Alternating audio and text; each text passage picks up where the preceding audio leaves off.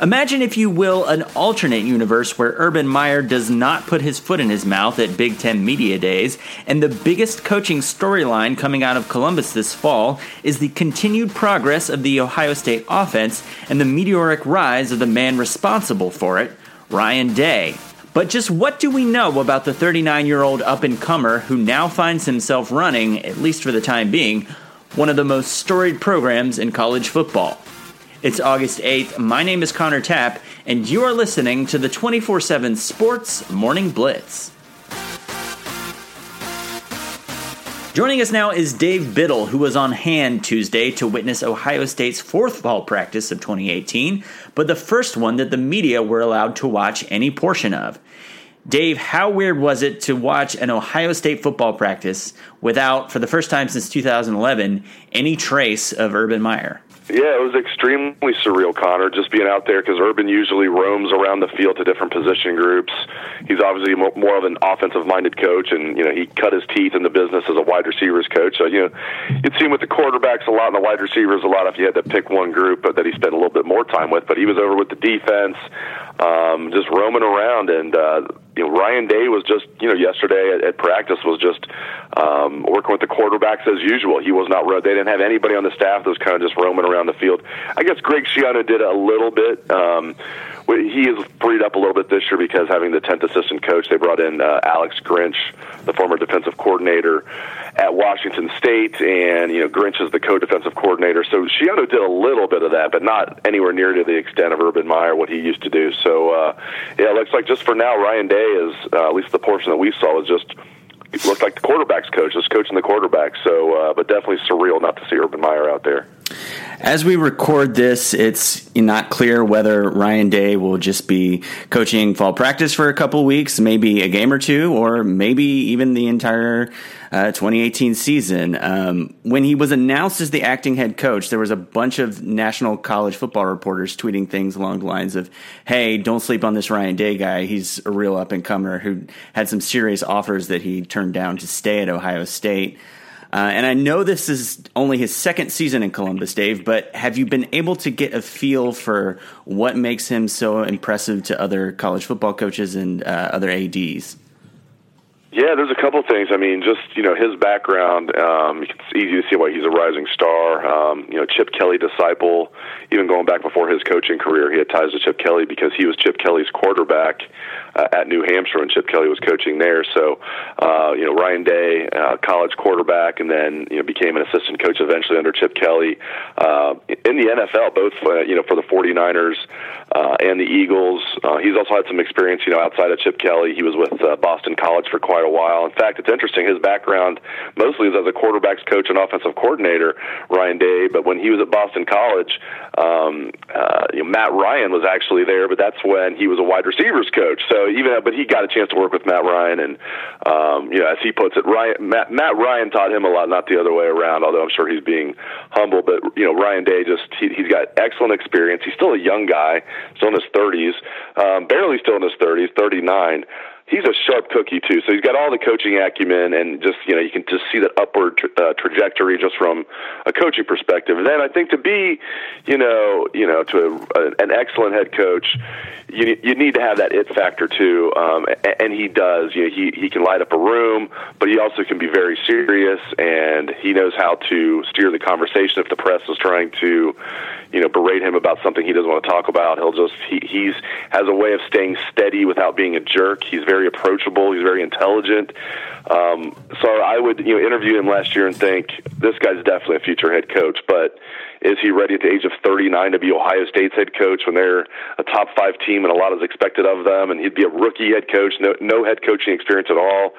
I think it'd be foolish to think that he could just step in for Urban Meyer and Ohio State wouldn't miss a beat. But this guy is a rising star. Um, as you mentioned, I think it's important to point out that uh, um, you know one of the jobs that he did turn down during the offseason was the offensive coordinator job at the Tennessee Titans. Mike Vrabel offered him that job. Ryan Day turned it down. So that shows you. I mean, right now he could be an OC at the NFL level, and He's definitely going to be a permanent head coach at the collegiate level soon. The question is, is that going to be this year if Urban Meyer's let go, or is that going to be you know down the road? Um, but if, if it's down the road, it's going to be you know somewhat quickly down the road. I don't think he's going to be at Ohio State much longer than this year, maybe next year before he moves on as a head coach. Or if he gets the job this year and they do well, this could be a, like a year long job interview for him, Connor. And if Ohio State does well, he could get the Ohio State job if uh, things go south with Urban Meyer. When you look at some of the jobs that he was linked to, you mentioned the Tennessee Titans offensive coordinator job.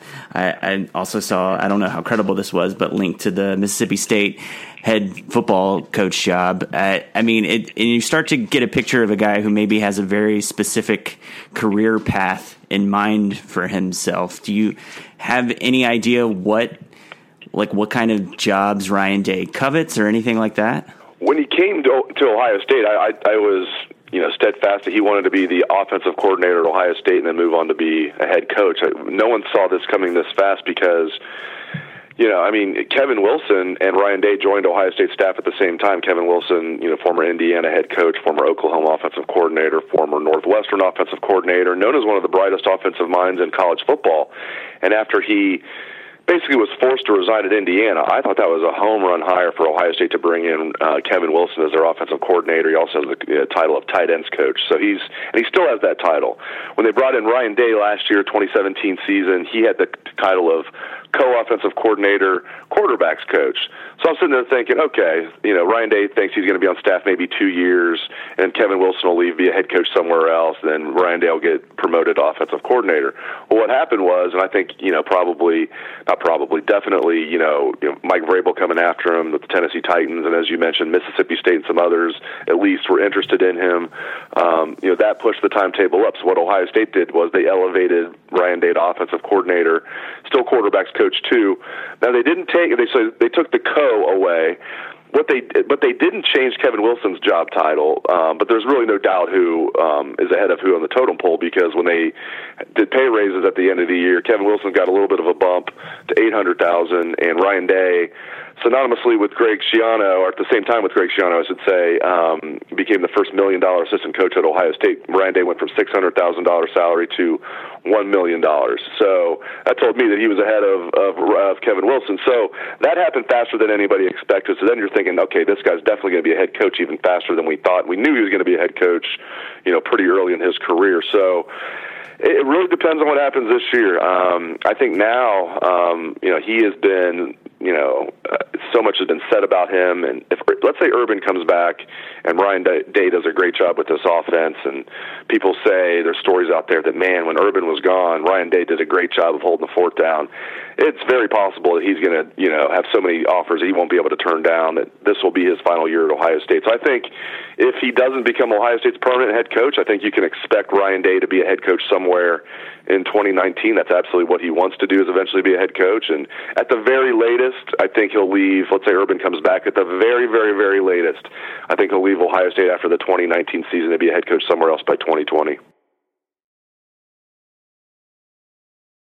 Ryan Day and Kevin Wilson were brought in at a time when Ohio State's offense was less than the sum of its parts, and they were struggling to kind of get things back on track.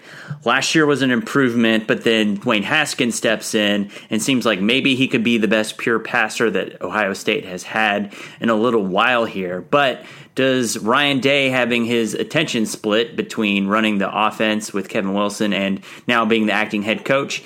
Uh, does that hurt the outlook for Ohio State's offense in 2018? This can't help.